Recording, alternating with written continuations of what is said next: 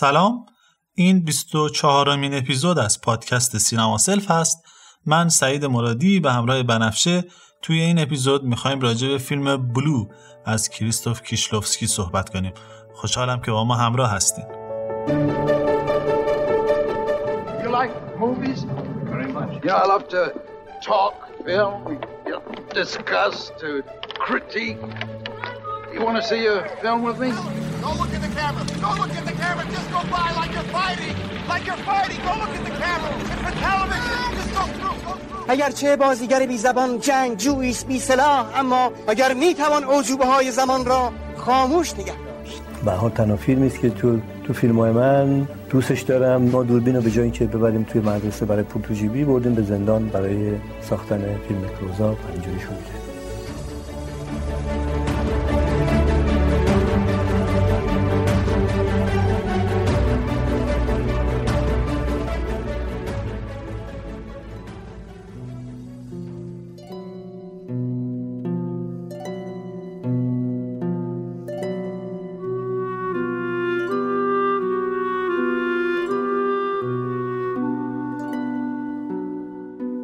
در این اپیزود رفتیم سراغ فیلم آبی. اولین فیلم از سگانه سرنگ کریستوف کیشلوفسکی فیلمساز لهستانی. این فیلم در سال 1993 ساخته شد به زبان فرانسه است و شاید بشه گفت یکی از تاثیرگذارترین و زیباترین فیلم ها در دوره خودشه. ما تو این فیلم می‌بینیم که جولی با بازی زیبای جولیت بینوش در یک حادثه رانندگی دختر و همسرش رو از دست میده و بعد از این فقدان یک سری رازها براش فاش میشه و باید با چالش هایی که براش اتفاق میفته روبرو بشه و زندگی جدیدی رو برای خودش درست بکنه. ما سعی می‌کنیم در این اپیزود لایه های پنهان فیلم رو باز بکنیم نمادها و استعاره هایی که کارگردان در فیلمش استفاده کرده اونها رو بیان بکنیم و به نوعی نگاه و فلسفه کیشلوفسکی رو بتونیم کمی روشن بکنیم بریم تریلر فیلم رو بشنویم برگردیم بیشتر راجع به فیلم صحبت کنیم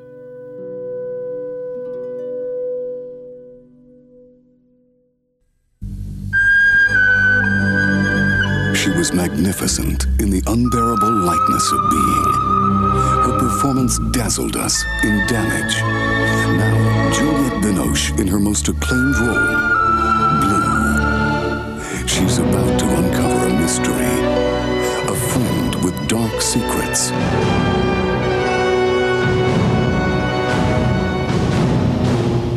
And a lover with hidden desires. Films presents the new film by Krzysztof Kieślowski, the director of The Double Life of Veronique. پادکست سینما سلف هر دو هفته یک بار منتشر میشه و در هر اپیزود به بررسی وجوه مختلف هنری، فرهنگی و اجتماعی یک فیلم سینمایی می‌پردازه. شما می‌تونید پادکست سینما سلف رو از طریق پادکست های مختلف مثل Apple Podcast، گوگل پادکست، کست باکس و پلتفرم های داخلی مثل ناملیک و هزارو گوش کنید. علاوه بر اون پادکست سینما سلف به تازگی از طریق نرم افزار نوار هم در دسترس هست که محیط خوب و دوست داشتنی داره. اگه از علاقمندان جدی سینمایی هستین می‌تونین پادکست سینما سلف پلاس رو هم دنبال کنید. پادکستی تخصصی درباره ابعاد جدی و هنری سینما. در هر اپیزود از پادکست سینما سلف پلاس یک موضوع تخصصی سینمایی انتخاب میشه و در فیلم ها و آثار سینمایی و نمایشی و ادبی مختلف مورد بررسی قرار می‌گیره. منتظر نظرات، پیشنهادات و انتقادات شما در تلگرام، توییتر و اینستاگرام هستیم. سینما سلف یک دوست سینمایی.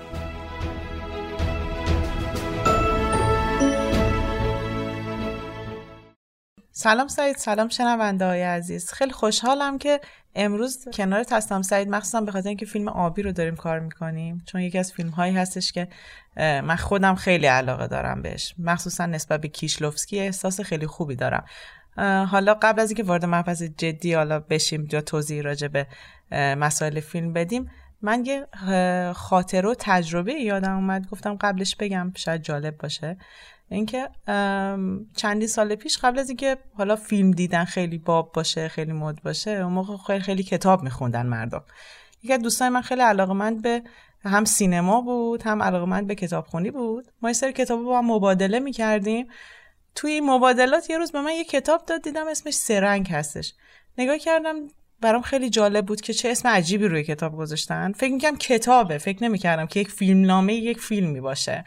از یک کارگردان خیلی معروف توی دنیا. من کتاب رو شروع کردم به خوندن. کنارش دونستم فایل موسیقی این فیلمم که خیلی فوق العاده است اونا رو پیدا بکنم. فهمیدم یه فیلم نامه خیلی جدی هستش. وقتی کتاب رو میخوندم همزمان موسیقیش هم که گوش می‌دادم یه سری تصاویر خیلی زیبایی از این کتاب به من منتقل شد. بعدنها که فیلم رو دیدم احساس کردم که چقدر خوب تونسته بود. اون فیلم نامه اون احساسی که کلی که توی فیلم فیلمش هستش به من منتقل بکنه. و این فکر می‌کنم کلا کیشلوفسکی این قابلیت رو داره واقعا. چون فیلماش یه احساسی توش هستش با همون رنگی که حتی داره می‌تونه اون احساس فیلم رو به آدم منتقل بکنه قبل از اینکه آدم حتی ببینه اون رو. حالا من نمی‌دونم تو مستقیم رفتی فیلم رو دیدی درسته؟ نه واسه منم همین شکلی بود. واسه اینکه نه تنها همین سگانه کیشلوفسکی بلکه از بین اون ده فرمان مجموع ده فرمانی که تولید کردم. سریالش.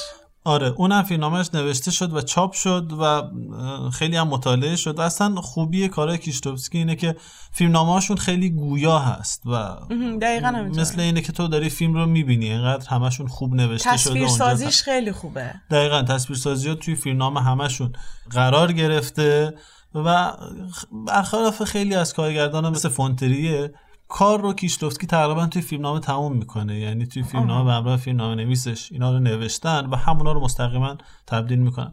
جدا اینکه یک ویژگی دیگه هم توی کار کیشلوفسکی هست که این همین وابسته به تصویر بودنه. دیالوگ خیلی کم توی فیلمهاش هست. توی همین بلو هم به همین شکله توی حتی اون دهگانش هم به همین شکلی یعنی ما کمتر از دیالوگ استفاده می‌کنیم و این هم یک جورایی برمیگرده به پیش زمینه مستندسازی کیشلوفسکی چون از اون سینما میاد. یعنی یه جورایی می‌خوای بگی خیلی فیلمش کم حرفه ساده است خیلی خلوته یه جورایی. دقیقا ببین هم خلوته هم ساده است. هم هم تو که حالا می‌خوایم بیشتر راجبش صحبت بکنیم به جای اینکه وابسته باشه به دیالوگ به جای اینکه وابسته باشه به حالا خطوط داستانی پیچیده حالا به غیر از فیلم زندگی دوگانه ورونیکا حتی ابهام هم توی کاراش وجود نداره. یعنی داستان یک داستان سرراست و مشخصی است. اما تاکیدش بیشتر از اینکه بر روی این داستان اینها باشه بر روی اشیاء هست بر روی تصاویر هست. ببین فیلم نامه های کیشتوفسکی پر از کلوزاپ پر از اکستریم کلوزاپ خیلی نزدیک به چهره خیلی نزدیک به اشیا و این تمرکزی که روی اونها داره نه تنها یک سبک بسری توی فیلمش هست این یک جور یک جور محتوایی هم هست. یعنی برمیگرده به یک جور نگرشی که این آدم داره نسبت به دنیا نسبت به شخصیتاش نسبت به وقایع نسبت به تجربه‌ای که خودش از زندگی داشته. حالا من سعی می‌کنم که توی این اپیزود بیشتر, بیشتر راجع به اینا توضیح یعنی یه جورایی ایدئولوژی خاصی که خودش داره توی فیلماش با همین نشون دادن عناصر مختلف یا تکیه کردن به اینا اون فلسفه و ایدئولوژیشو می‌خواد دقیقاً. نیا کن ویژگی مهمه کارهای کیشلوفسکی علاوه بر اینکه به شدت شخصیت هایی داره که دوربین خیلی به اینها نزدیک میشه. منظورم فقط به شکل فیزیکی نیست. منظورم ما به عنوان یک کسی که داریم روایت داره گوش میدیم می‌بینیم. کامل به این شخصیت ها نزدیک اینا رو از نزدیک کامل مشاهده می‌کنیم. احساساتشون رو درک, درک می‌کنیم می‌فهمیم. از این بابت خیلی کار کیشتوفسکی قوی هست. اما علاوه بر اینها دو تا ویژگی مهم دیگه هم داره. یکیش خیلی شاید بشه گفت احساساتی بودن خود فیلمه. یعنی تمام فیلم پر از یک نوع احساسات شاید حتی بشه گفت رقیق هست. تو توی اشیاء اینو می‌بینی توی چهره ها اینو می‌بینی حتی توی داستان حتی این وجود داره. برای همین بود که من فکر می‌کنم فیلم نامه رو که خوندم میگم احساس فیلم رو کاملا درک کردم. حالا ناگفته نماند که موسیقی واقعا تاثیر داشته توی سکانس ها یعنی یک جوری به شکل وفادارانه احساس می‌کنم که اون سکانس ها رو همراهی می‌کنه. حالا داستان فیلم هم به شکل کاملا مینیمال یعنی داستان فیلم خیلی مینیماله. اما انگار یک موضوع بسیار مهمی رو تو با کمترین دیالوگ بخوای منتقل بکنی. این دوتا. همین چیزی که تو میگی یعنی اینکه بیایم خیلی به شکل مینیمال داستان رو بیان بکنیم و اینکه بخوایم به شخصیت ها نزدیک بشیم ببین خیلی سخته. یعنی خیلی. توی همون موسیقی که تو میگی خیلی خوب این کار رو منتقل می‌کنه و کشتوفتی تمام سعیش رو می‌کنه که از این موسیقی استفاده بکنه. اما من فکر کنم کیسلوفسکی یک جور با حس آمیزی این کار می‌کنه. استفاده از همین رنگ ها توی صحنه استفاده از این موسیقی. استفاده از یک سری آره یک سری ت... گاهی اوقات می‌بینی تصویر فید اوت میشه مثلا سیاه میشه تصویر. و اندوه رو فکر می‌کنم. آره خیلی و بعد دوباره ما برمیگردیم. تو کامل متوجه میشی که اینجا یک یک اتفاق افتاده که کامل با احساسات اون شخصیت نزدیکه.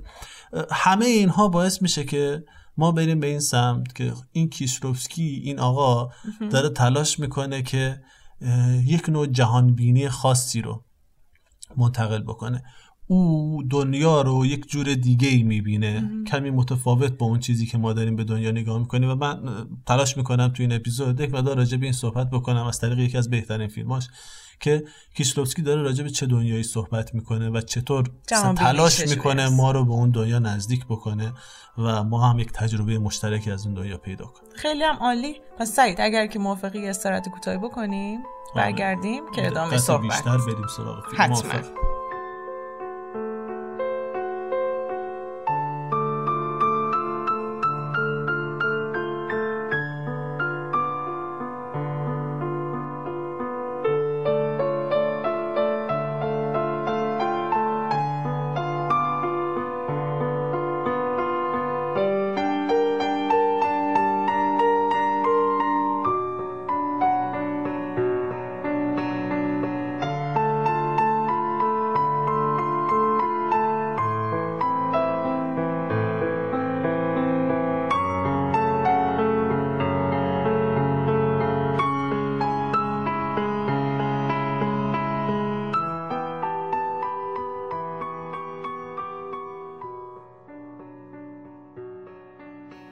داستان فیلم آبی همونجوری که گفتیم توی قسمت قبلی داستان مینیمالیستی خیلی ساده و خیلی مختصر مفیده هستش دیگه. جولی همسر و بچه‌ش رو دست میده بعد یه زندگی نوعی رو شروع بکنه. اما به نظر من این داستان یه لایه ظاهری و لایه اولیه است. لایه های پنهان و عمیقتری هم در این داستان هستن درسته؟ خیلی دوست دارم بیشتر راجع به این لایه ها و این قسمت های مختلف عمقی که تو فیلم پنهان هستش واقعا از دید ما پنهان هست بیشتر صحبت بکنیم. آره این کنی ویژگی که گفتی تقریبا توی خیلی از فیلمایی که ما انتخاب می‌کنیم برای پادکست سینما سلف این ویژگی توشون هست. به خاطر اینکه خب حالا به غیر از اینکه خودمون علاقه داریم به این قضیه دوست داریم بریم سراغ فیلم هایی که به هر حال یک لایه های زیرینی دارن که این لایه ها علاوه بر این که نیاز دارن به یک جور دانشی نسبت به حالا اون فیلمسازی اون فیلمساز یا تکنیک هایی که استفاده می‌کنه به غیر از اون یک سری می‌دونی وابستگی هایی دارن به وضعیت های اجتماعی سیاسی اون کشور آره، اون ابعاد آدم. مختلفی آره، یا خود ما انسان. شناختی آره حتی انسان شناختی روان- روانشناسی حتی. آره روانکاوانه اینها باعث میشه که ما بتونیم یک راهی پیدا کنیم به اونجا. و این فیلم هم یکی از همون فیلم که خیلی به جد فیلم ساز اون فیلم نامه نویس و حالا کسایی که دستن در کار ساخت این فیلم بودن به قصد این حالت رو ایجاد کردن. همونطور که تو خودت گفتی فیلم داستان ساده ای داره. خیلی کم حرف. آره توی همون ابتدای فیلم متوجه میشیم یه حادثه ای برای جولی اتفاق میفته. همسرش و فرزندش کشته میشن توی این حادثه.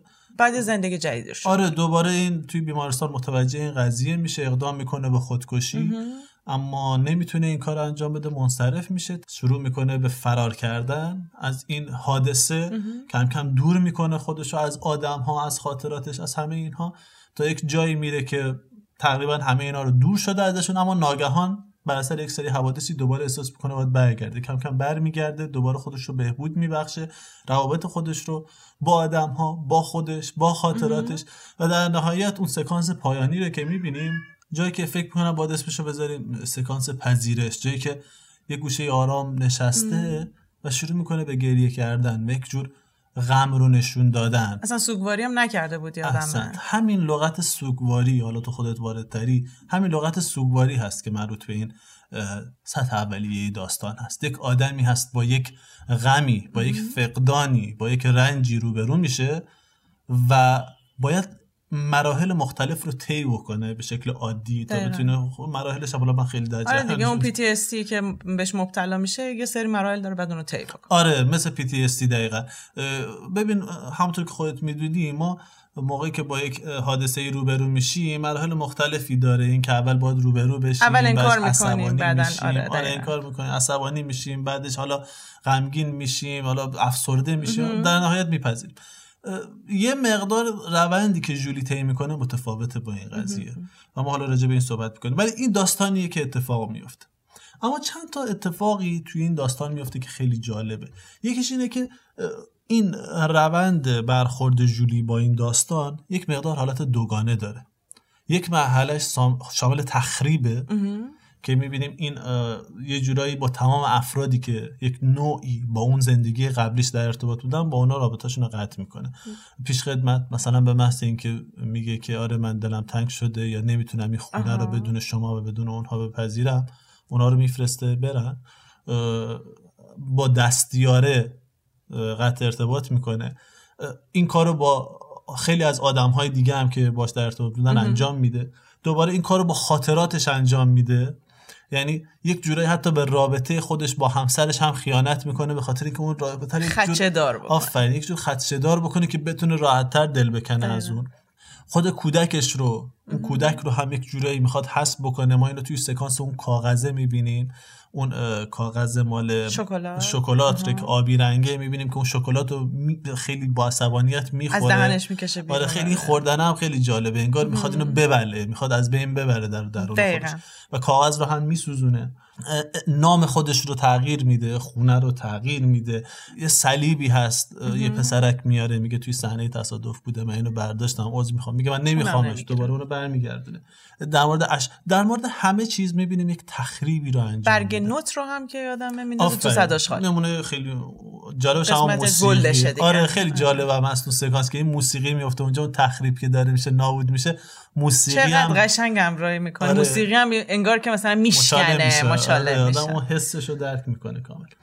این مرحله اول هست اما همین مرحله اول که داره کم کم اتفاق میفته یه اتفاق دیگه هم داره میفته و اون اینه که چیزایی رو که جولی پس می‌زنه اینا برمیگرد یعنی ما بارها می‌بینیم که همون قضیه صلیب اینو ف... جولی میگه که من تقریبا فراموش کرده بودم این قضیه رو ولی دوباره برمیگرده بهش. هم منظورت اون قسمتی هستش که به پسره پس میده میگه من نمی‌خوام دیگه اون گردنبند رو. هم یک جای دیگه بعد از اینکه پس میده دوباره هم بهش برمیگرده. جایی که معشوقه همسرش رو می‌بینه و می‌بینه که گردن اونم آویزون. یعنی انگار اصلا نمی‌تونه از این تقدیر سرنوشتی که داره فرار آره کنه. دیگه. یعنی هر جوری که دوباره برمیگرد جدا اینکه یک مقدار حالت تقدیرگونه داره من فکر کنم یک قسمت مهم داستان راجع به اینه که ما چه چیزایی رو از زندگیمون می‌تونیم حذف چه بکنیم چیزایی رو چه نمی‌تونیم چیزایی رو واقعا. نمیشه حذف با ما. همراه. آره و وقتی این آدم یک فقدانی در زندگیش به وجود میاد بر اساس تقدیر یک آدمایی رو توی زندگیش از دست میده انگار خیلی دست خودش نیست که چه چیزایی رو حفظ کنه و از دست بده. این حفظ کردن این نگه داشتن توی فیلم خیلی پیش میاد. یک جایی فکر کنم دیالوگ مادرشه که میگه ما با, با یک چیزایی رو آدم باید نگه داره. یا اصلا اون سکانسی که اون آویز آبی رنگ رو.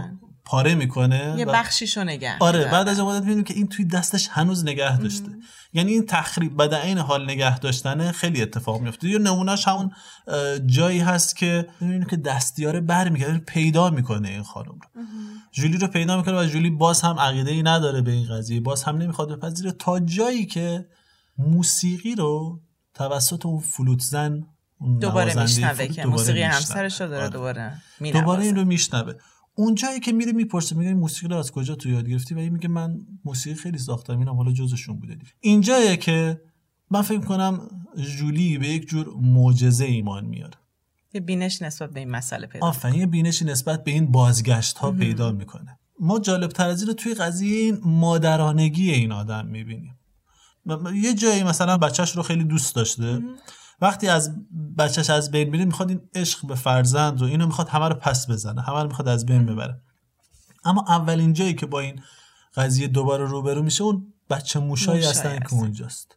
اون آهنگ یهویی برمیگرده اون آبی آها. رنگ رنگ آبی یهویی برمیگرده بهش.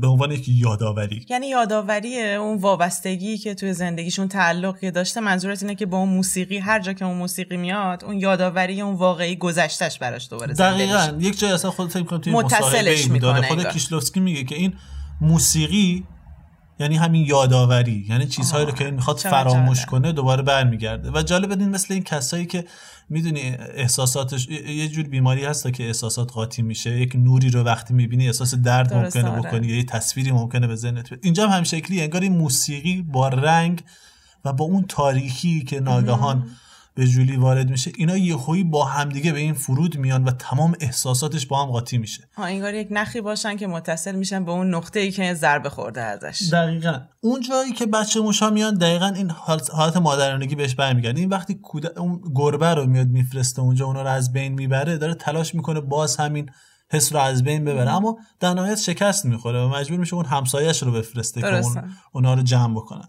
تا در نهایت با برگشتن مشوقه همسرش و اون کودک و این وقتی اون کودک رو میپذیره و اون مشوقه رو میپذیره و خونه رو بهشون میده که اونجا بمونن دوباره بازگشت کامل این آدم رو به این حس مادرانگی می‌بینیم. اما یک تفاوت خیلی مهم داره و اون اینه که خیلی بالغانه تر هست.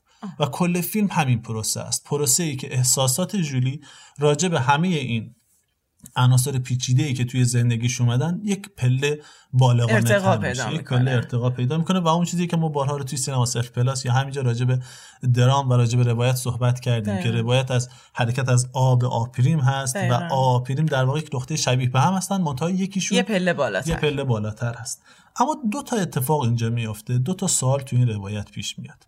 یکیش اینه که جولی چرا وقتی با این حادثه روبرو میشه شروع می‌کنه به تخریب کردن شروع می‌کنه به فرار کردن. داره به سمت چی فرار می‌کنه و داره از چی فرار می‌کنه و چرا اینقدر شتابش زیاده در این فرار کردن؟ یکیش اینه و دومش اینه که این معجزه چرا در زندگی جولی باور پیدا می‌کنه جولی به این معجزه. و این معجزه چه شکلی اتفاق میفته ما چه درکی داریم از این معجزه؟ و جولی چطور فکر می‌کنه به این قضیه؟ فکر کنم این دو تا سوال خیلی مهمه که اگه بخوایم یکیش اگه بخوایم وضعیت جولی رو بفهمیم به عنوان یک انسان و اگه بخوایم وضعیت کیشلوفسکی رو بفهمیم به عنوان کسی که یک جهان بینی پشت این داستان داره فکر کنم باید به این دو تا سوال بتونیم جواب بریم بازی استراحتی بکنیم. یه ترک زیبایی از این فیلم آبی بشنویم. آره. برگردیم با احساس خوبی که ایجاد شد در ما. دوباره ادامه بدیم صحبتمون. خیلی ممنون.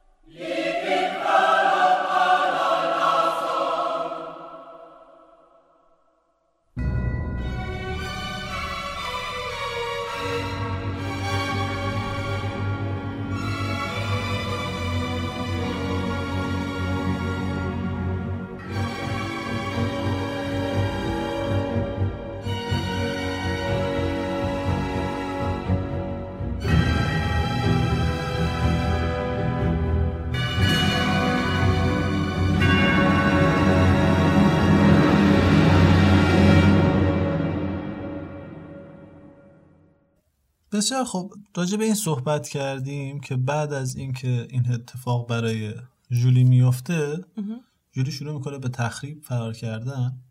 اما یک نوع تخریب و فرار کردن عجیبی یعنی خیلی طبیعی نیست. ولی چرا یه همچین اتفاقی ممکنه بیفته برای یک شخصیت؟ نگاه کن توی حالا روانشناسی روانکاوی ما معمولا با این قضیه روبرو هستیم که دو مجموعه نیرو هستند که در تعادل با همدیگه یک شخصیت رو پیش می‌برن.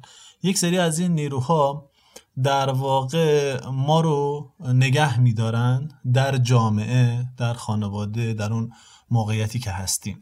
یه نیروهای مثل عشق مثل تعهد مثل مسئولیت درسته. یا یه سری نرم های اجتماعی که ما رو متعهد می‌کنن نسبت به جایی که هست. اما یه سری نیروهای دیگه هم وجود دارن که نیروهای یک جورایی آزادی هستن. ما تلاش می‌کنیم که فرار کنیم از یه موقعیتی. از این بند و تعلقات. آفرین از این مسئولیت قرار فرار بکنیم. و اینها در تعادل با هم دیگه هستن. مثل دوتا فنر میمونن که فشرده شدن در کنار همدیگه و هر کدوم از اینا اگه ناگهان بخوان حذف بشن و کنار گذاشته بشن فنر دیگه میپره میجهه. و اون موقعیت تبدیل میشه به یک موقعیت خیلی بغرنج و بدون تعادل. در اتفاقی که واسه جوری داره میفته تقریبا به همین شکل است. بعد یه بخشی شده انگار داره هضم می‌کنه درسته؟ دقیقا یک بخشی از زندگی این آدم که تعهداتش نسبت به خانواده هست. عشقش هست تعهدش هست حالا اون نظام خانواده هست تو این از بین میره. و وقتی اونا از بین میره اون بخش دیگه خودش رو بیش از حد نشون میده دیگه. این فرد شروع می‌کنه به گریختن از این حالت متوجه. عادی خودش. یک بخش زیادی از این برمیگرده به خود شخصیت جولی حالا این موقعیتی که این آدم داره یک آدم به ظاهر به نظر میاد حالا خونه دار باشه آره، خیلی آره. تعهد اجتماعی به اون صورت نداره. یه جورای خودش رو تعریف کرده با همین ویژگی. ویژگی مادر بودن. واسه همین احساس می‌کنیم یک مقدار توهین میشه و یک خشمی وجودش رو می‌گیره که این خشم با تلاش به سمت این آزادی خودش رو نشون میده. شاید یک یک علت دیگه این باشه که نمی‌تونه تحمل بکنه. برای اینکه بتونه از این وضعیت خارج بشه باید فرار میده مسئله رو پاک کنه. دیگه به که مسئله رو حل کنه. رو به رو بشه. درسته. همه اینا در کنار هم قرار می‌گیره. ما ببین المان های مختلفی رو می‌بینیم که این رو ق- روی این قضیه تاکید می‌کنه. همین قضیه موسیقی که مسئله اتحاد اروپا هست. یک نمادی هست از همین وضعیت. موسیقی به نظر من موسیقی خیلی مهمه. به خاطر اینکه تبدیل میشه به خود جولی. اگه نگاه کنی موسیقی هم همون وضعیت رو طی می‌کنه که جولی طی کرده. یعنی داشته تولید می‌شده در یک وضعیتی بحرانی براش مچاله میشه. مچاله میشه از بین میره از بین میره دوباره بره. و ناگهان از ناخودآگاه دوباره پیدا میشه و میاد دوباره شکل می‌گیره تکمیل میشه بهتر میشه شاید آره و. در نهایت شاید به اون وظیفه‌ای که داره یعنی اتحاد اروپا هم می‌رسه. یعنی یک اتحادی رو در اون مجموعه تناقضات به وجود میاره یعنی یه صلحی رو برقرار می‌کنه. آفرین. همون نماد صلح اروپا هم آفرین. در نهایت اینطور به نظر می‌رسه که جولی هم این صلح و اتحاد در درونش برقرار میشه. یعنی این نیروها رو در درون خودش می‌تونه شکل بده. اون در نهایت به این نتیجه می‌رسه که می‌تونه عشق رو داشته باشه می‌تونه تعهد رو داشته باشه می‌تونه علاقه رو داشته باشه و می‌تونه آزادی خودش رو هم داشته باشه. یعنی اینا با هم دیگه نه تنها در تناقض نیستن بلکه در کنار هم می‌تونن یک همزیستی داشته باشن واقعا هدف کیشلوفسکی دقیقا همین جمله که تو میگی تعلق داشته باش اما آزاد هم باش در کنارش. آره با توجه به اینکه رنگ آبی رو از پرچم فرانسه گرفته مثلا نماد آزادی آره بود، توی پرچم فرانسه نماد آزادی هست به نظر میاد که تم نمی‌خوام بگم تم اصلی کار درست. اما تمی که استارت کار باش خورده مسلما همین بوده و تو از اونجایی که رنگ آبی رو توی تمام فیلم می‌بینیم و حالا اه، رنگ آبی ما می‌دونیم یک جور نماد فقدان خیلی جاها هست ما توی پرفکت غم برو و صح- اینا. پرفکت برو صحبت کردیم که توی ژاپن نماد اصلا. شادی و شادی. یک جور استقلال و اینها بود با توجه به این تفاوتایی که وجود داره فکر کنم باید ما بیشتر توجه بکنیم به اون چیزی که کیشلوفسکی خودش از آبی مد نظر داشته و اون یعنی این حالت آزادی که از خود پرچم فرانسه گرفته و این حالت هشدار دهندگی که به همراه موسیقی و به همراه اون آلرته. آره اون حالا میزانسن خاصی که کیشلوفسکی برای کار در نظر می‌گیره باید با توجه به اون تفسیرش بکنیم. ببین یه مورد دیگه ای هم ما از این قضیه آزادی می‌بینیم و توی اون همسایه ای هست که اون زن همسایه ای که توی خونه جدید جولی زندگی می‌کنه. وقتی جولی این آدم رو می‌بینه اصلا اون اول ازش خوشش میاد. مهمترین علتش هم خیلی نیاز به خیلی چیز نداره تا آدم بتونه حدس بزنه. اون نوع آزادی که این آدم داره و اینکه محدود نیست به هیچ جا هیچ کس نمی‌تونه اینو محدود بکنه و طبق آزادی خودش یک جورایی محدود نیست به خیلی از نرم های جامعه دقیقا بگم. تا اینکه یک شبی اون بهش زنگ می‌زنه میگه بیا به کلوب میره توی کلوب و اونجا می‌فهمه که نه این آدمم اونقدر که ضربه خورده است از همین وابستگیه. آزاد نیست. این هم وابستگی هایی داره و این هم در فراره. یعنی این آدم فراری که کرده به نتیجه نرسیده. همچنان این فرار ادامه داره. و خودش این رو می‌فهمه که فرار من هم یک فراریه که تا ابد خواهد همینجا بودش که اون نقطه که جولی کاملا برمیگرده اون روی سکه رو. توی خودش آره احساس شاید می‌کنه. درسته؟ در واقع بازگشتش آره. آره. چون دقیقا اونجا هم توی همون کلوب دقیقا با رازی که شوهرش ازش مخفی کرده آره. وجود یک مشوقه روبرو میشه. و همین روبرو شدن می‌فهمه که به نظر من اون عشقی که تو ذهن خودش یک چیزی کاملا اسطوره‌ای و کامل بوده تو ذهن خودش در مورد همسرش در مورد رابطه خودش. درست کرده؟ اون عشق نه همیشه خیلی هم اسطوره‌ای نیستش. این هم حتی یه کدورتی توش وجود داره یک خیانت‌هایی درش اتفاق افتاده. یعنی به نظر من تو اون سکانس می‌رسه به این نقطه که من باید واقعیت ها رو ببینم دقیقا واقعیت ها رو بپذیرم یعنی اون پذیرشه که اگه من دردی دارم همسرم از دست دادم بچه‌م از دست دادم و این واقعیت زندگی منه باید اونو بپذیرم دقیقا همینی یا بر روبرو گفتی. بشم یعنی. کاملا به نظر من با. اون واقعیت روبرو شدنه حالا به شکلهای مختلف با اینکه باید برگشون رو بپذیرم این یه واقعیت آره. اینکه دقیقا اون زندگی یک زندگی ایدئال و آفرین کامل نبوده. این خودش یک بخشی از واقعیت. اینکه زندگی ادامه داره این خودش یک بخشی از واقعیته و یک بخش دیگه هم از واقعیت وجود داره و اون اینه که کائنات به چه شکل کار می‌کنه. که این نکته بازم یک جورای مرتبطه با اون سوال دومی که مطرح کرده بودیم. اینکه گفتیم موسیقی که از بین رفته بود نابود شده بود نابود شده. بود. چطور توی موسیقی اون نوازنده فلوت دوباره زنده میشه و این چرا به شکل معجزه توی زندگی جولی تاثیر می‌ذاره؟ و جولی که این همه اتفاقات رو پشت سر گذاشته بود همه رو دیده بود نمیگیم بی تاثیر بوده توی زندگیش همینا رو مشاهده کرده بود. اما اون نقطه‌ای که به طور کامل اینو متحول می‌کنه همین موسیقی است. بریم راجع به این صحبت بکنیم که این چه جایگاهی داره توی زندگی و توی داستان زندگی جولی حتما. بریم پس باز هم استراحت کنیم. یه کوچولو برمیگردیم.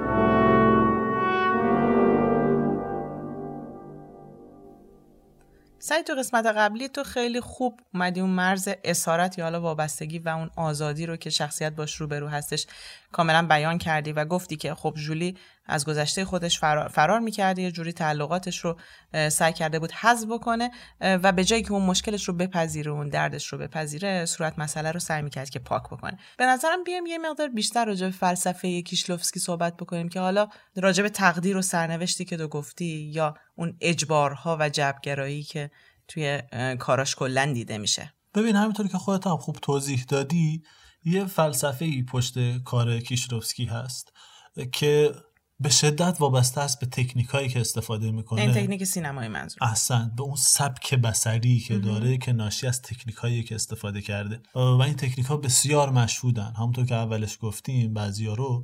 اینکه دوربین خیلی نزدیک به اجسام ما اکستریم کلوزآپ داریم. از چشم از دهان از یک شیء. خیلی دوربین نزدیکه. و خیلی وابسته است به اشیا. مخصوصا توی سکانس ابتدایی اگه دقت بکنی. یه چیز دیگه ای که وجود داره توی کار کیسوفسکی اینه که صدا خیلی تاثیر قوی داره. چه به شکل موسیقی چه به شکل خود صدای اجسام صدای طبیعیشون منتها با این تفاوت که اغلب صداها رو میشنویم و بعد تصویر میاد الان که تو گفتی من دقیقا یاد سکانس اول افتادم که فکر می‌کنم بچه یک پوست پوست شکلات. شکلات رو که بیرون از پنجره گرفته بود صدای باد که میومد اون صدای باد صدای چرخ ماشین موقع که. رو- دقیقا این نکته که تو میگی من نمی‌دونستم که حالا چه علتی داره ولی خیلی مشهوده توی آره این صداها خیلی حالا بلندترن نسبت به حالت طبیعیشون تاکید میشه روشون. دقیقاً مثل. همونطور که دوربین اومده یک قابایی رو جدا کرده انگار صدا هم به شکل قاب جدا شده داره به ما عرضه میشه و اینکه قبل از تصویر شنیده میشن این صداها و این تاثیرشون رو چند برابر می‌کنه. این صرفا یک روش دراماتیزه کردنه اشیا تصاویر و خود داستان نیست. به نظر می‌رسه که یک روشی یک پله پله قدم به قدم نزدیک شدن به اون تفکریه که کیشلوفسکی نسبت به اشیا داره. منظورت اینه که فلسفه خودش رو از طریق این عناصر بیشتر نشون بده دقیقا. می‌خواد ما رو قدم به قدم نزدیک بکنه به اون تئوری بزرگی که راجع به جهان بینی داره. ببین اشیا توی داستان ها توی فیلم ها اصلا توی زندگی روزمره ما بخصوص توی این زندگی دوران مدرن بر اساس کارکردشون کاربردشون هست که هویت پیدا می‌کنن اسم گذاشته میشه روشون چکش کارش که رو میخ بزنه دی کارش اینه که روش غذا درست بشه. اینا کاربردهای دیگه ندارن. پوست شکلات وسیلش اینه که ش... شکلات, نگه, نگه داره. و وقتی جدا بشه دیگه هویتی نداره. ولی اینجا این توی باد حرکت کردنش یک حسی رو منتقل انگار یه روحی پشت این شی هست که ما ندیدیم. این حرکت چرخ این چرخش چرخ این رو داره. این وسیله بازی که توی دست بچه هست همین حرکت رو داره. خود اون استخر رو دقت بکن. استخر وسیله محلی برای شنا این هست. چه هویتی پیدا می‌کنه توی داستان؟ احساس می‌کنی که اون آدم وقتی غم و اندوه داره میره تو اون آبی بیکرانه اون استخر انگار میشوره اون غم رو. احسن. سبک میشه. نه تنها سبک میشه که یک جایی هست برای اینکه سترون میشه نسبت به دنیا. انگار تمام هوای اطرافش میره. فقط در این آبی همونطور که گفتی آبی بیکران می‌تونه آره می‌تونه خودش رو حفظ بکنه. و جالب اینه که توی یکی از اون نماهایی که موسیقی خیلی تاثیرگذاره و رنگ آبی خیلی شدت می‌گیره همونجایی که این می‌خواد از استخر بیاد بیرون. به محض اینکه می‌خواد بیاد بیرون یهویی با بحرانه دوباره آره. دوباره یادم خیلی جالب دوباره اون آره بحران آره. برای زنده میشه. دوباره این زنده میشه. واسه این می‌خوام بگم که ما توی محله اول متوجه میشیم که اشیا چیزی در وجودشون دارن که ما ازش بیخبریم. یعنی یه جوری می‌خوای بگی زندن انگار. تقریبا. می‌خوام بگم روح درشون وجود داره. در این دنیا یک روحی وجود داره که ما ازش بیخبریم و این چیزی که کیشلوفسکی بهش اعتقاد یعنی داره. یک متافیزیکی پشت همه چیز دقیقاً. اول هم توی اشاره کردی آره آره یک جور متافیزیکی توی دنیای کیشلوفسکی وجود داره که به ما داره هی ارجاع میده به اون و میگه به این لایه نگاه نکنید. وقتی میگم یک لایه دیگه ای پشتش وجود داره در دنیا و داستان کیشلوفسکی دقیقاً دارم به همین نکته اشاره می‌کنم که می‌خواد ما به اون توجه بکنیم. و اگر دقت بکنیم ما قدم به قدم با این قضیه توی داستان پیش میریم. اینها رو درک می‌کنیم و در مورد خود موسیقی بارها می‌بینیم موسیقی داره خ... موسیقی کارش متحد کردن اروپای موسیقی کارش رسوندن پیام هستی به همین جولی هست. و در نهایت معجزه هم از طریق همین اتفاق میفته یعنی اتصالش به گذشتم همینجوری از طریق همون موسیقی هستش. آفرین انگار یک قدرتی داره این موسیقی که می‌تونه زمان رو به هم وصل کنه مکانهای مختلف رو به هم وصل بکنه. یک کسی شوهر جولی در جایی کشف می‌کنه یه نفر دیگه جای دیگه می‌زنه. آفرین یک نفر یک جای دیگه هم داره اون رو ابداع می‌کنه تولیدش می‌کنه. و پاسخ کیشلوفسکی به این قضیه چیه؟ پاسخش اینه که ما نمی‌دونیم داره چه اتفاقی میافته. یک روحی در این دنیا وجود داره که از توان آگاهی من و شما فراتره. و ما تنها می‌تونیم این رو درک کنیم حس کنیم بپذیریمش. و یک جوری باش زندگی کنیم. این خیلی جالبه چون خود کیشلوفسکی کارش رو با مستند شروع کرد. و خب توی دورانی که کیشلوفسکی مستند می ساخت خب دوران حالا کمونیست بود توی لهستان اینها خب مستند بشه. همین الانش هم مستند ها حالا تا حدودی سیاسی اجتماعی هستن. آره حالا غربال که میشن دقیقا این موضوع توی مستندهای اونم اتفاق میفته به شدت خود به خود جنبه سیاسی اجتماعی پیدا درست. و کار کیشکوفسکی هم همین, همین شکلی بود. کم کم کیشکوفسکی می‌فهمه که این سیاس این چیزهای سیاسی اجتماعی رو نمی‌تونه بروز بده. بنابراین کم کم میاد به سمت حالا مسائل درامتر مثل همین فیلم ها و اینها. و کم کم میره سراغ مسائل اجتماعی مسائل فردی انسانی و از این بابت دوباره برمیگرده به توی حالا توی این فیلم سگانه در واقع رنگ ها اونقدر کیسلوسکی تمام آره تمام تمام ویژگی های سینمای گذشته خودش رو اینقدر خوب توی این فیلم ها گنجونده بود که بعد توی اکران آخرین فیلم از این سگانه توی جشنواره کن میگه که دیگه نمی‌خوام فیلم بسازم. احساس کرد تموم شد دیگه. آره احساس کرد که من اون چیزی که باید راجع سینما انجام می‌دادم انجام دادم و متاسفانه دو سه سال بعدش هم فوت میشه. ولی می‌خواستم بگم که چطور این جهان بینی توی ذهن کیشلوفسکی شکل می‌گیره؟ باید رو توجه بکنیم که توی اون دورانی که اینها در اونجا بودن توی اون دوران لهستان توی اون سالها خب مسلما مذهب یک به نوعی سرکوب می شده توجه نمی شده بهش. یا حالا باید می‌رفته به حزیز واسه همین توی زندگی اینها به نوعی محو میشه. اما کم کم با کم رنگ سر شدن کمونیست توی این سالها و سال 1989 که فروپاشی شوروی حداقل در لهستان هست این نیروها دوباره برمیگردن. می‌خواستم این رو بگم راجع به این قضیه تمام این توصیفاتی که راجع به وضعیت سیاسی اجتماعی دوران کیشلوفسکی گفتم این بود که بگم این نوع متافیزیکی که توی فیلم های کیشلوفسکی وجود داره به شدت نوعی متافیزیک مذهبی هست. اما خواستم اتفاقا بپرسم بهت که اون متافیزیکی که تو داری ازش صحبت می‌کنی خداگونه ای داره آره یعنی تمام اون روحانیت وجود داره. حالا خود خدا ممکنه توش وجود نداشته باشه اما تمام اون روحانیت توش وجود ویژگی های خدا وجود داره آره و نه تنها وجود داره که بلکه به شدت مسیحیه. چون اگه دقت بکنی وضعیتی که جولی داره تو این داستان مثلا همون صلیبی هم که همون صلیب که وجود داره آره. تو این شخصیت و میره و برمیگرده این خودش یک نوعی از همون مسیحی اما نوع تجربه ای هم که جولی داره یک نوع تجربه مسیح, یعنی یک جور خود تخریبی یک جور شاید بشه گفت مازوخیستی تو این قضیه وجود داره که به شدت از نوع مسیحی است. و حتی منو یاد اون صحنه میندازه که دستش رو روی دیوار می‌کشه که واقعا هم جولیت آره دستش رو توی اون صحنه روی دیوار می‌کشه. اصلا یه لحظه یک قسمتش هم می‌تونی ببینی که پوست دستش کنده شده. بعدا اصلا می‌بینه آدم. آره. اما به طور کلی من خیلی برام ارزشمنده این طرز تفکر کیشلوفسکی. به خاطر اینکه نوعی حالا با توجه به اینکه کسی اعتقاد داره به این نوع متافیزیک نداره به کنار اما نوع زیبایی شناسی که توی این وجود داره خیلی جالبه. به نظر من خیلی تأثیر گذاره شاید خیلی فاصله داشته باشد فیلم هایی که می‌خوام بگم با فیلم کیشلوفسکی اما واسه من خیلی روحیه نزدیکی دارن. مثلا زندگی آملی پولن یا مهمتر از اون یکی از بهترین کارتون هایی که توی این چند سال ساخته شده مکسومری. به نظر من اونجا هم یک نوع همین نگاه وجود داره به اشیا به روابط با آدم ها شباهتش با اینها نه تنها توی این جهان بینی که یه جورایی توی بازیگوشانه بودن فیلم هم هست. مثلا سکانس ابتدایی ما خیلی وسایل بازی توش می‌بینیم و توی خود فیلم هم میپراکنده هست. و من احساس می‌کنم این خود کیشلوفسکی هم اینو توی داستانش داره توی داستانش قرار داده. یک جور نگاه کن این واقعا این نوع نگاه نوع نگاه کودکانه ای می‌خواد. یعنی اون کودک درونت باید بتونه این زیبایی ها رو این روح رو پشت اجسام اینها ببینه. و به همین خاطر من فکر می‌کنم که این از این بابت همین فیلم ها با هم دیگه فیلم انسانی هستش. این چیزایی که سه تا فیلمی که تو گفتی ویژگی های انسانی داره. به نظر من ویژگی انسانی از اون کودک درون هم خیلی میاد. چون اون احساسی که فیلم احساس انسانی که هر تاشون با منتقل می‌کنن و ملموس بودنش و اینکه اینقدر من بیننده اون رو درک می‌کنم دقیقا از همین ویژگی های مشترکش چیزی که تو گفتی میاد. می‌دونی یه جورایی به این شکلی که تو نباید خیلی دنیا زده باشی. یعنی نباید درگیر قواعد دنیا شده باشی. باید بتونی فراتر از این قواعد هم بتونی اون روح رو اون اسکلت متافیزیکی دنیا رو هم بتونی ببینی. و این فکر کنم نیاز داره که همون دید کودکانه و بازی رو داشته باشه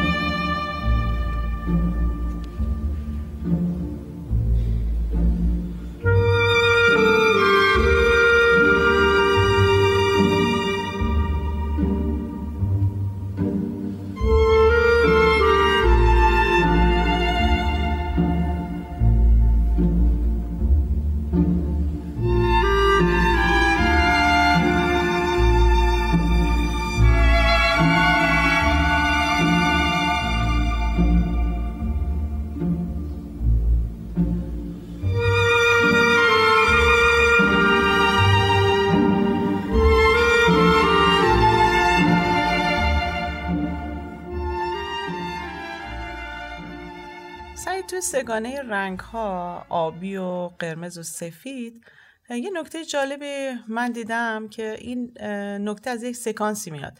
یه پیرزنی هستش که تو هر سه تا فیلم وجود داره یه کاری رو تکرار می‌کنه. یه شیشه رو برمیداره میاد به آرامی و می‌خواد اون شیشه رو توی این سطل بازیافتی بذاره.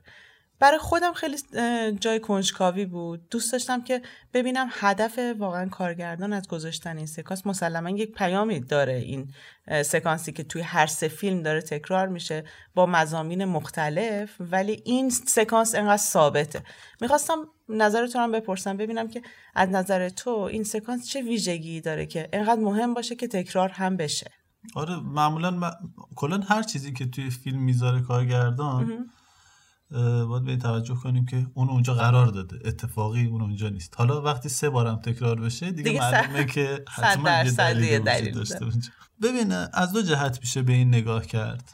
از چند جهت میشه بهش نکته اول اینه که این چون توی سه تا فیلم تکرار میشه پس یه ارتباط معنایی یا تماتیکی توشون وجود داره. با توجه به اون میشه نگاه کرد. با توجه به دغدغه خود کیشلوفسکی میشه بهش نگاه کرد. با توجه به اینکه با خود فیلم به خود فیلم مرتبط باشه میشه به اون نگاه کرد. ببین فکر می‌کنم اگه بخوایم از اون جهتی که کیشلوفسکی این رو قرار داده در خود داستان در ابتدا نگاه کنیم باید اول نگاه کنیم به سکانس پایانی که اونم خیلی مهمه. توی سکانس پایانی وقتی تمام قصه تقریبا بسته شده ما یک آهنگی رو میشنویم و در حالی که داریم این آهنگ اتحاد اروپا رو میشنویم شخصیت های مختلف رو دونه دونه دوربین روشون حرکت می‌کنه. از چپ به راست حرکت می‌کنه و اینا انگار داره دونه دونه حالشون رو روایت می‌کنه. و ما می‌رسیم به جولی که جولی در انتها داره گریه می‌کنه و دیگه یک جورایی تعادلی به وجود اومده در زندگیش. اون تعهد و اون عشقی که یک جور خفه کننده بوده انگار برای این و آزادیش رو از بین برده بود اون رو یک تعادلی بینش بین اون و آزادی و اون چیزی که براش ایدئال بوده. بین این دوتا یک تعادل ایجاد کرده و می‌بینیم داره گریه می‌کنه و انگار اون سوگواری که لایقش هست اتفاق افتاده آره داره در واسش اتفاق میفته. و در کنار این می‌بینیم که آدم های دیگه هم چه اتفاقی براشون افتاده. به نظر می‌رسه که ما داریم به ارتباط این آدم ها و تأثیری که بر هم دیگه گذاشتن نگاه می‌کنیم. من اینو می‌خوام مقایسه بکنم با دو تا فیلم دیگه ای که اونا هم از همین تکنیک بسری از همین چینش حالت تدوین و حرکت دوربین و موسیقی استفاده کردن. یکیش خیلی معروفه خودت حتما یادت هست امریکن بیوتی هست که انتهاش دقیقا همین حالت ما داریم. دقیقا همین از همین تکنیک استفاده کرده و یکی دیگه هم اونم خیلی معروفه برای کسایی که فیلم های عجیب غریب زیاد ببینن دانی دارکو هست انتهای اون هم همین حالت وجود داره.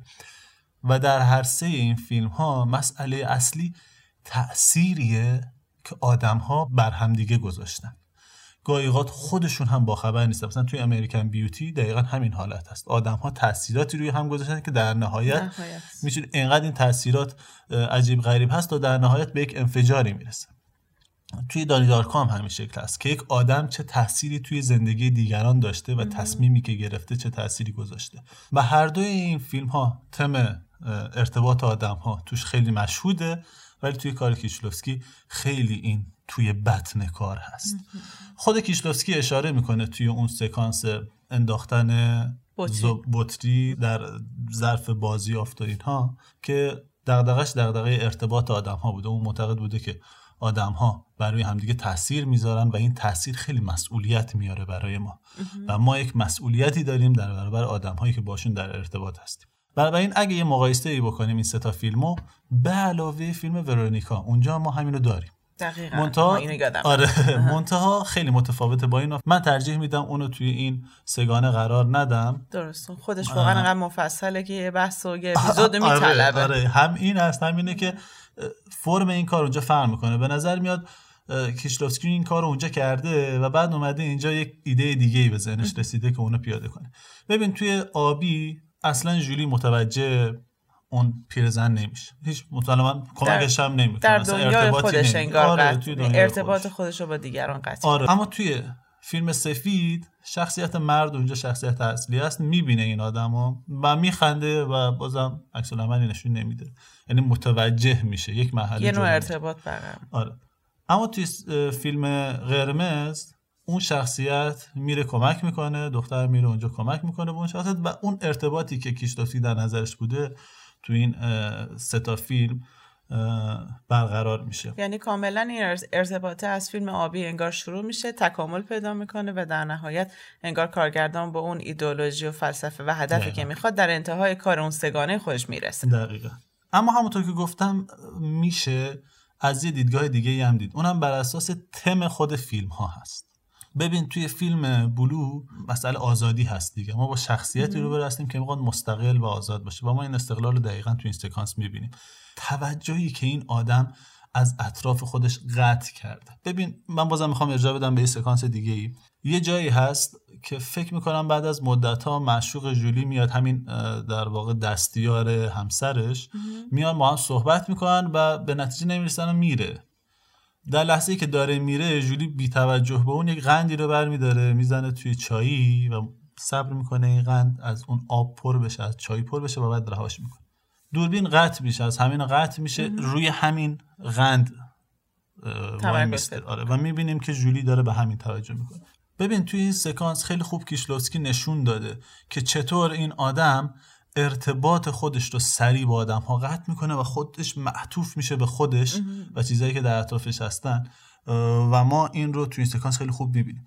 دقیقا همین اتفاق توی اون لحظه ای که اون خانم مسن می‌خواد بندازه اون بطری رو می‌بینیم که در واقع ارتباط خودش قطع کرده و توی دنیای خودش هست یعنی و داره از آفتاب لذت می‌بره. یعنی یه جورایی می‌خوای بگی که اون عرف های جامعه اون چیزایی که بهش تحمیل می‌شده حالا آزادی رو سلب می‌کنه اونا رو دیگه حذف کرده و سعی می‌کنه که بیشتر به خودش معطوف شده نگاه می‌کنه به احساسات خودش تحولاتی که در در آره دقیقا. ببین باید به این نکته توجه کنیم که اینجا آزادی مسئله اصلی هست و همه چیزهای دیگه یک جورایی اخت... اخلالگر هستن. یک جورایی انگار می‌خوان این آزادی رو خدشدار بکنن. حالا ممکنه عشق باشه ممکنه تعهد باشه ممکنه هرچی باشه. حالا بریم توی فیلم سفید البته بحثمون راجع به اون نیست ولی حالا که راجع به این سکانس مشترک صحبت کردیم. ببین توی فیلم سفید هم ما با این حالت کمیک روبرو هستیم. توی فیلم اتفاقات کمیک میفته اما فیلم کمدی نیست. و ما یک نگاه ما یک نگاه تو هم با خنده به فیلم داریم. و این دقیقا همون حرکتیه که شخصیت مرد این داستان شخصیت اصلی به همین زن محسن می‌کنه. و توی داستان آخر اگر یادت باشه توی فیلم قرمز مسئله ارتباط.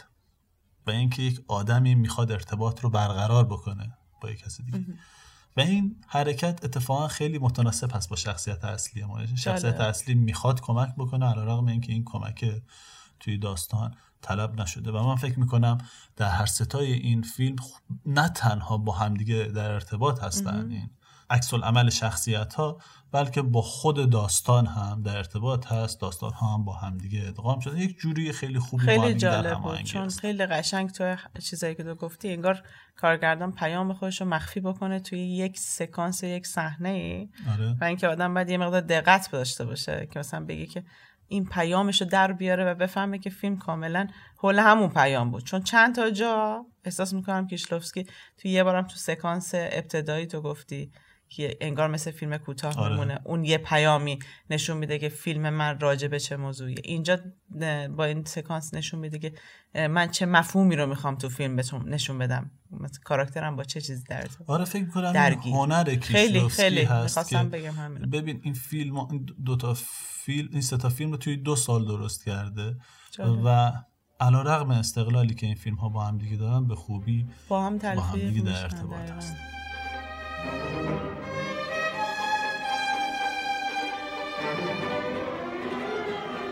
you.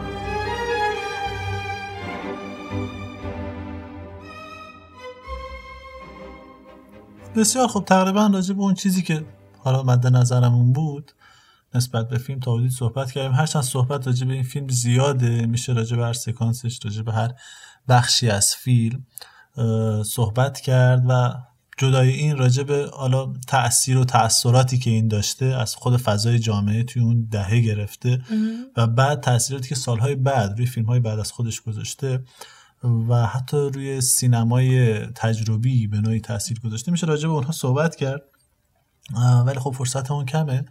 منتها یه نکته خیلی جالبی که در این فیلم هست و ما خب تحلیل سکانس گاهی می‌کنیم توی این فیلم راجع به یک سکانس صحبت می‌کنیم. اما توی این فیلم فکر می‌کنم این نکته جالبی که وجود داره اینه که اون سکانس ابتدایی فیلم واسه من که همیشه یک فیلم کوتاه بوده واقعا یعنی فیلم کوتاه حتی فیلم نبینم اون سکانس ابتدایی رو می‌بینم و لذت می‌برم ازش به عنوان یک فیلم کوتاه. و خیلی جالبه به نظر من اگه چندین و چند بار آدم نگاه کنه و به ارتباط نماهای این فیلم کوتاه توی ابتدای این فیلم بلو بهش توجه کنه به نظر من خیلی جالبه. خب می‌دونیم که این سکانس خودش یک جایگاهی داره توی داستان. قرار به ما بگه که یک حادثه اتفاق میفته برای زن و شوهر و بچهشون و بعد ما رو هدایت می‌بینیم. آره. اما علمان های مختلفی توش می‌بینی. یکی از اینها البته راجع به خیلی چون صحبت کردیم راجع به اینکه نماهای نزدیک استفاده می‌کنه از صدا استفاده می‌کنه از اشیا استفاده می‌کنه آره. اما یک ارتباطی هم بین اینا میشه برقرار کرد. یعنی اگه دقت کنی مثلا اون نمای موازی که بین بچه‌ای که داره بازی, بازی می‌کنه, و این ماشینی که داره میره به سمت حادثه برقرار میشه. یعنی می‌بینیم که این داره گوی رو میندازه روی این حالت مداتو روی که داره بازی می‌کنه و نمیفته چندی بار نمیفته و وقتی این میفته توی اون اتفاق تصادفا. اون حادثه اتفاق میفته این خیلی به حالت تقدیرگرایی توی این قضیه اشاره داره و این کلا با این بازی بودن این مسئله و اینکه یک حالت کاملا بازیگوشانه داره کل این حادثه. فکر کنم خیلی روی این قضیه اشاره می‌کنه. کلا از طریق همین سکانس اول فکر کنم کاملا شیوه ادامه دادن فیلم فکر کنم تکنیکاش آره کاملا نشون یه نمای خیلی کوچیکی هست دقیقا همونطور که تو گفتی از کل داستان که قرار ما داستان رو به چه شکل با چه تکنیکایی ببینیم. ببین اصلا از لا... فکر کنم یه مقداری حتی هیچکاکی است وقتی اجسام می‌بینی کم کم می‌فهمی که داره حادثه اتفاق میفته ترمزی که مشکل داره به قول تو همون صداهایی که تو میگی توی فیلم استفاده می‌کنه صدای چرخیدن و آره چرخ به من یه استرسی وارد کرد. آره. آره این استرس رو روی آدم وارد می‌کنه که آدم بدون اتفاقی داره میفته اما تو یک رویکرد خیلی جالبی داره. اگه دقت کنی اگه ما بخوایم اسم بذاریم برای این سکانس باید اسمشو بذاریم سکانس تصادف. درسته. ولی خب تصادفی نمی‌بینیم توی فیلم. این خیلی نکته جالبیه. به خاطر اینکه حادثه به این شکل اتفاق میفته که ما فقط عوارض و المانهای مرتبط با این حادثه رو می‌بینیم. کودک ماشین ترمز چرخ درخت توپ. توپ توپی که میفته بیرون و بچه‌ای که میدوه دنبال اینا که اینا رو نجات بده. و این خیلی مرتبط با فیلم چون توی فیلم هم ما اصلا حادثه ای که برای جولی اتفاق میفته و توش همسرش میمیره و کودکش میمیره خود این حادثه اصلا مهم نیست. یعنی داستان در مورد این حادثه نیست در مورد تحولی که خودش در مورد عوارض این حادثه است در مورد اتفاقاتی که مرتبط با این حادثه است. و من فکر کنم این خیلی روح این داستان کلی رو خیلی خوب تو این داستان کوتاه تونسته در واقع منتقل بکنه. اما ببین گاهی اوقات ما تعویل داریم نسبت به داستان.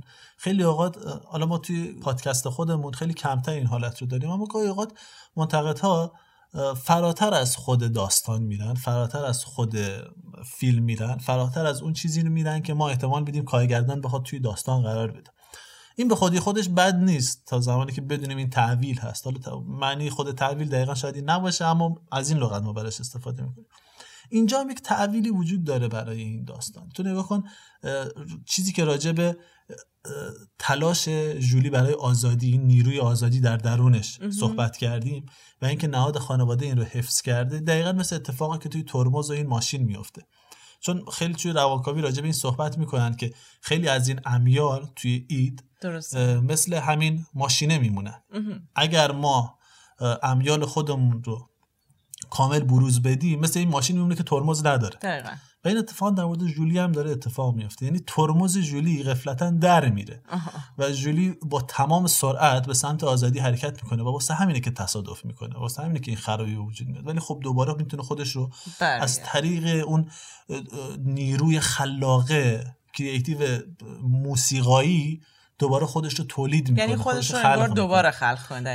دقیقاً خودش خلق می‌کنه. برای این سکانس و اون بریده شدن ترمز و تصادف می‌تونه یک جورایی تعویلی داشته باشه به این شکل که نمادی است از خود جولی سعید خیلی خوشحال شدم. خیلی عالی بود. واقعا در مورد فیلمسازی صحبت کردم که من واقعا عاشقشم. سالیان سال هستش در مورد فیلمی که خیلی دوست داشتم صحبت کردیم لحظه های خیلی خوبی بود واقعا با من خودم. خیلی از کیشلوفسکی خوشم میاد به خاطر اینکه خیلی دوست داشتنی تر از اونه که آدم نتونه لذت ببره از واقعا فکر می‌کنم خودش هم ندونه آره، وقت خیلی. نمی‌دونست و واقعا من همیشه فکر می‌کنم بهش میگم چقدر حیف شد چقدر حیف آره. شد که در 54 سالگی یعنی آره. زمانی که واقعا فکر می‌کنم همه فیلمسازا به اوج شکوفایی خودشون می‌رسن ما واقعا محروم شدیم از آره کیشلوفسکی ولز یه جمله داره میگه که اه، کارگردان ها بهترین فیلماشون رو توی دهه 20 و دهه 70 زندگیشون درست می‌کنن. خیلی حیف شد که واقعا حیف شد. کیشلوفسکی دهه 70 ش ولی از این طرف هم میگم خوب شد سعید که ما بودیم حالا توی دوره بودیم که کیشلوفسکی بوده و فیلم آره.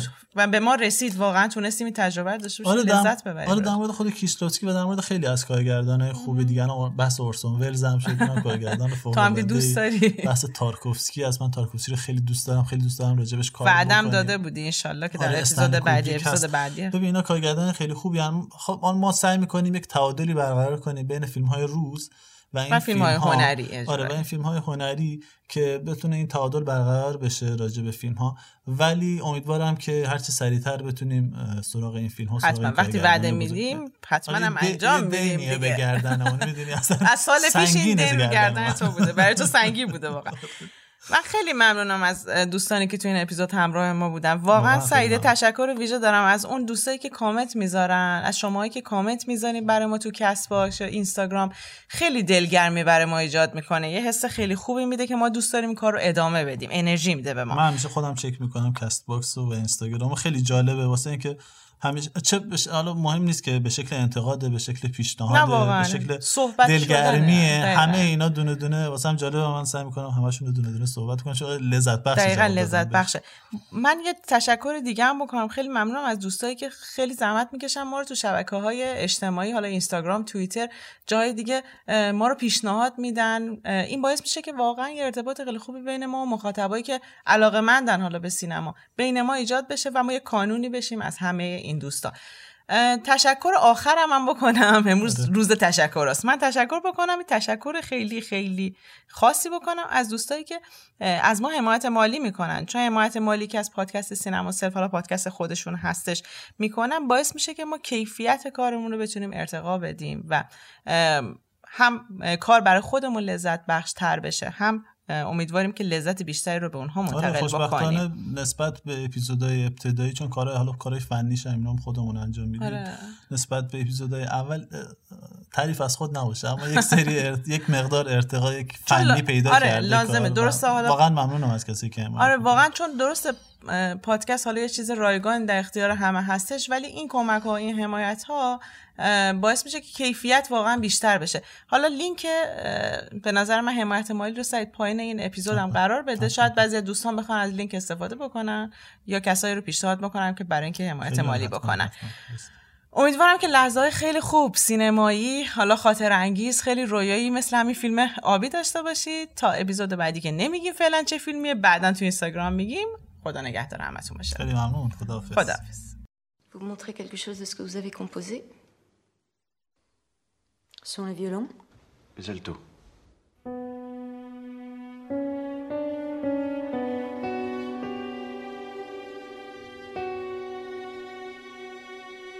Et maintenant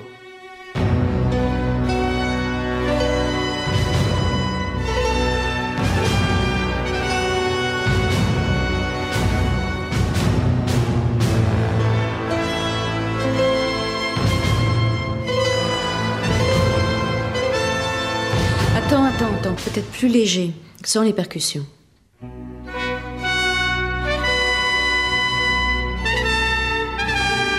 Si on retire les trompettes,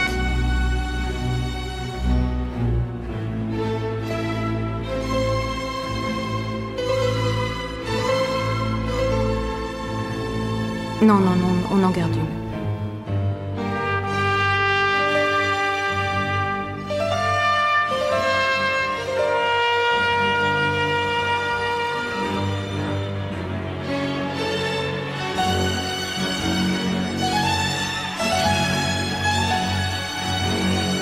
Piano, piano su sul testo.